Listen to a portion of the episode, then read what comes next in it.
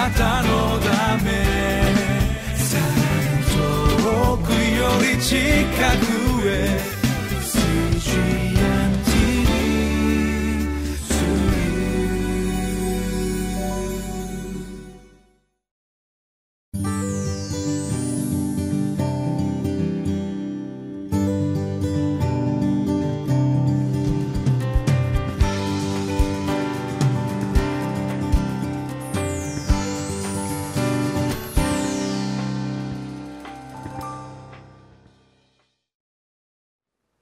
皆さんこんにちは。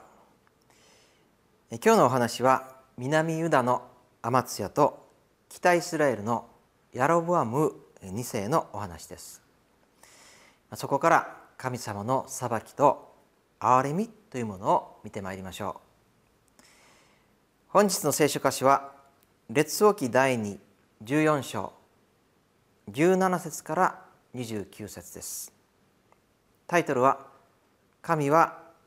苦しむ子供から御顔を背けられませんです。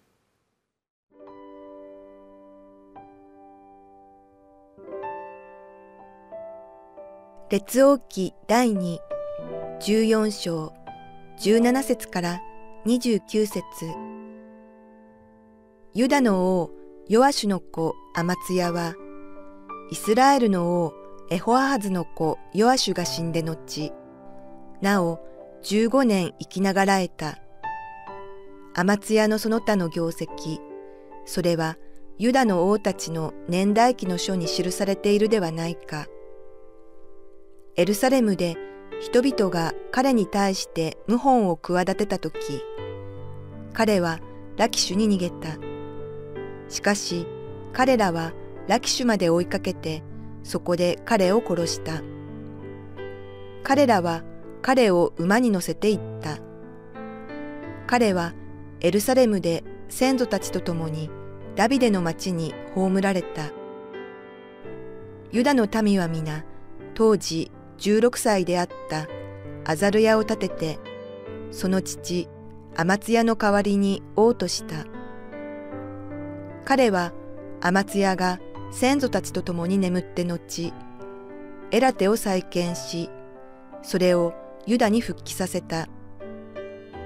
ユダの王ヨアシュの子アマツヤの第15年に、イスラエルの王ヨアシュの子ヤロブアムが王となり、サマリアで41年間王であった。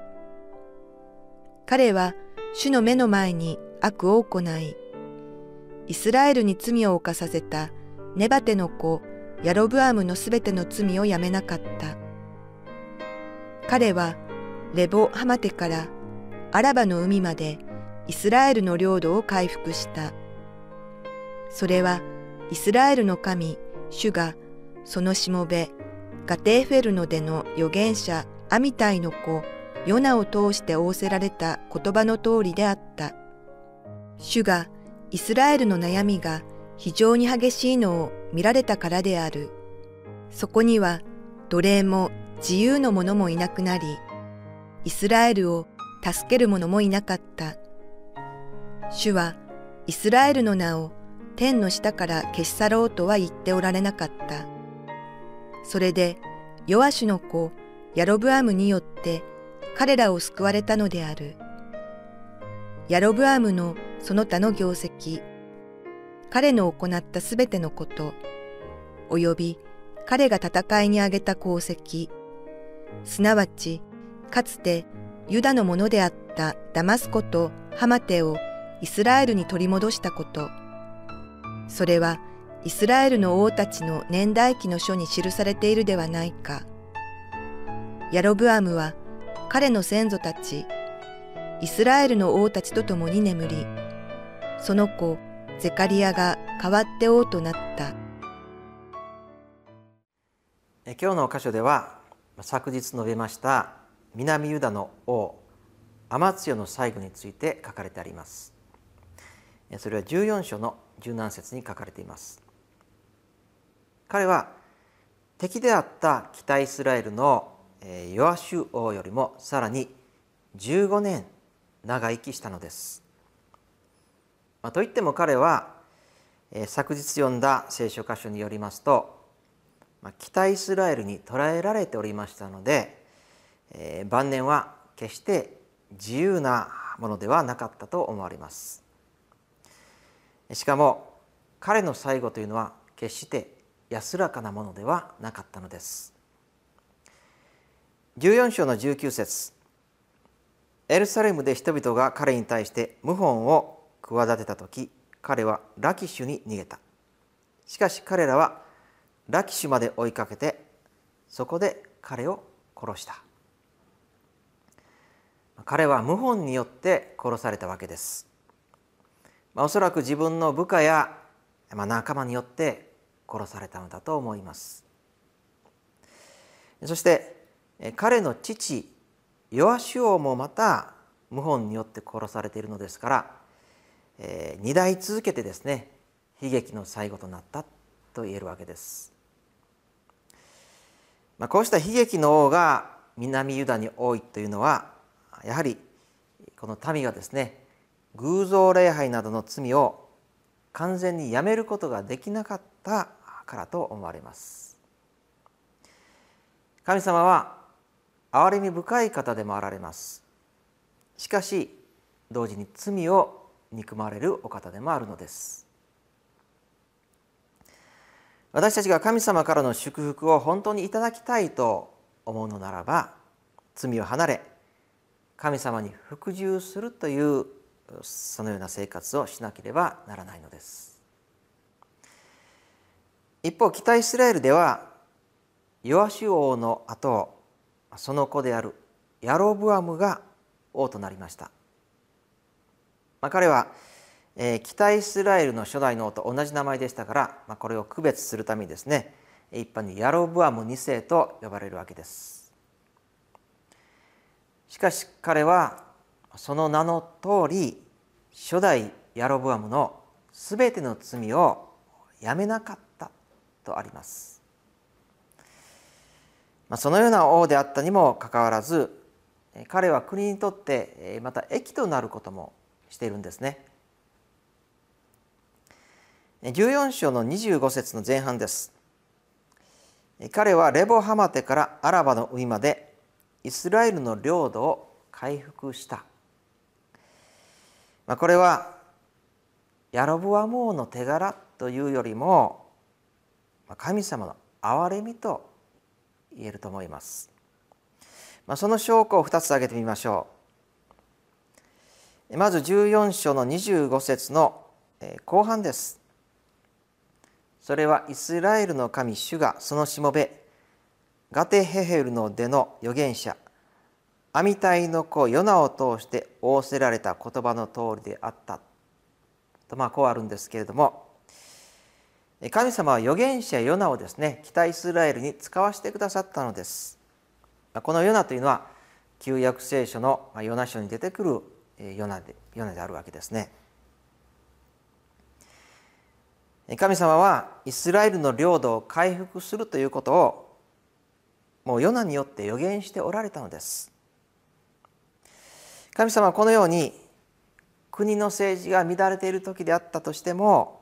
預言者を使わせてくださるのです。それは神様がご自分の民を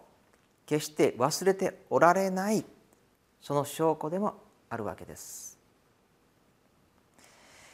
次いで14章の26節。主が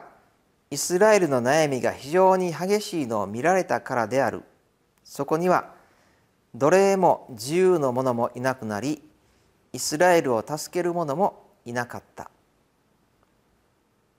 神様はご自分の民が悩み誰も助ける者がいないというのをご覧になられたのです。それで神様はそれを憐れまれたのですね。神様は確かにご自分の民を愛しておられます。14章の27節。主はイスラエルの名を天の下から消し去ろうとは言っておられなかった。それでヨアシュの子ヤロブアムによって彼らを救われたのである、まあ、ここに書いてあるように神様はご自分の民が滅びるということを望んではおられないのです。それゆえに神様はヤロブアム王を用いられたのでした。神様はこのようにご自分の民を顧みてくださるお方です。旧約時代においては時には預言者を使わしまた時にはその時代の王様を用いられました。もちろん新約時代でも神様は私たちのことを顧みて憐れんでくださるお方です、まあ、その証拠として神はイエス様を私たちに使わしてくださいました。そしてこのイエス様ほど人々を憐れま憐れまれた方は他にいないのです。マタイの9章の36節。また群衆を見て羊飼いのない羊のように弱り果てて倒れている彼らをかわいそうに思われたとあります。神様は今も私たちを顧みて憐れんでくださいます。そして旧約時代には預言者を使わせてくださったように今は私たちに御言葉を送ってくださるのです。今も私たちはこのイエス様の憐れみにすがっていきましょう。またその御言葉を受け取っていきましょう。そしてそれを受け取ったならば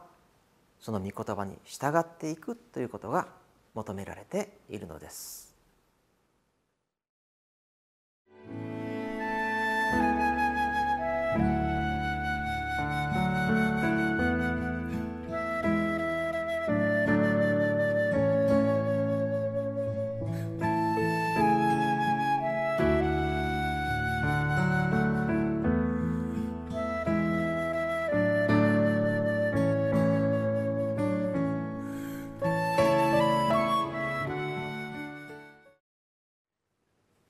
神様は確かに今も私たちのことを憐れんでくださっています。そして私たちが正しい道に歩むことができるように御言葉を送ってくださいます。その御言葉を受け取り従っていきましょう。お祈りいたします。天の父なる神様感謝いたします。旧約時代には神様は民を憐れみ時には預言者を使わされました。またその時にはその時の王を用いられました。今の時代もそうです。あなたは私たちにイエス様を送ってくださいました。それが私たちに対する憐れみの最も大きな印です。そしてまた私たちに必要に応じてあなたからの言葉、御言葉を送ってくださいます。どうぞその御言葉により頼み、私たちがその御言葉から離れないように生きることができるようにしてください。あなたの憐れみの中を歩めるものとしてください。主イエスキリストの皆によって感謝してお祈りいたします。アーメン。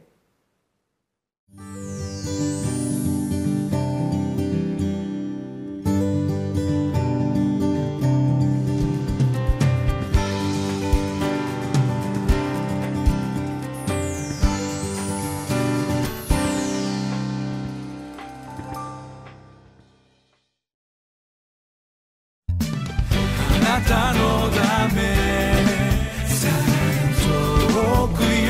近くへ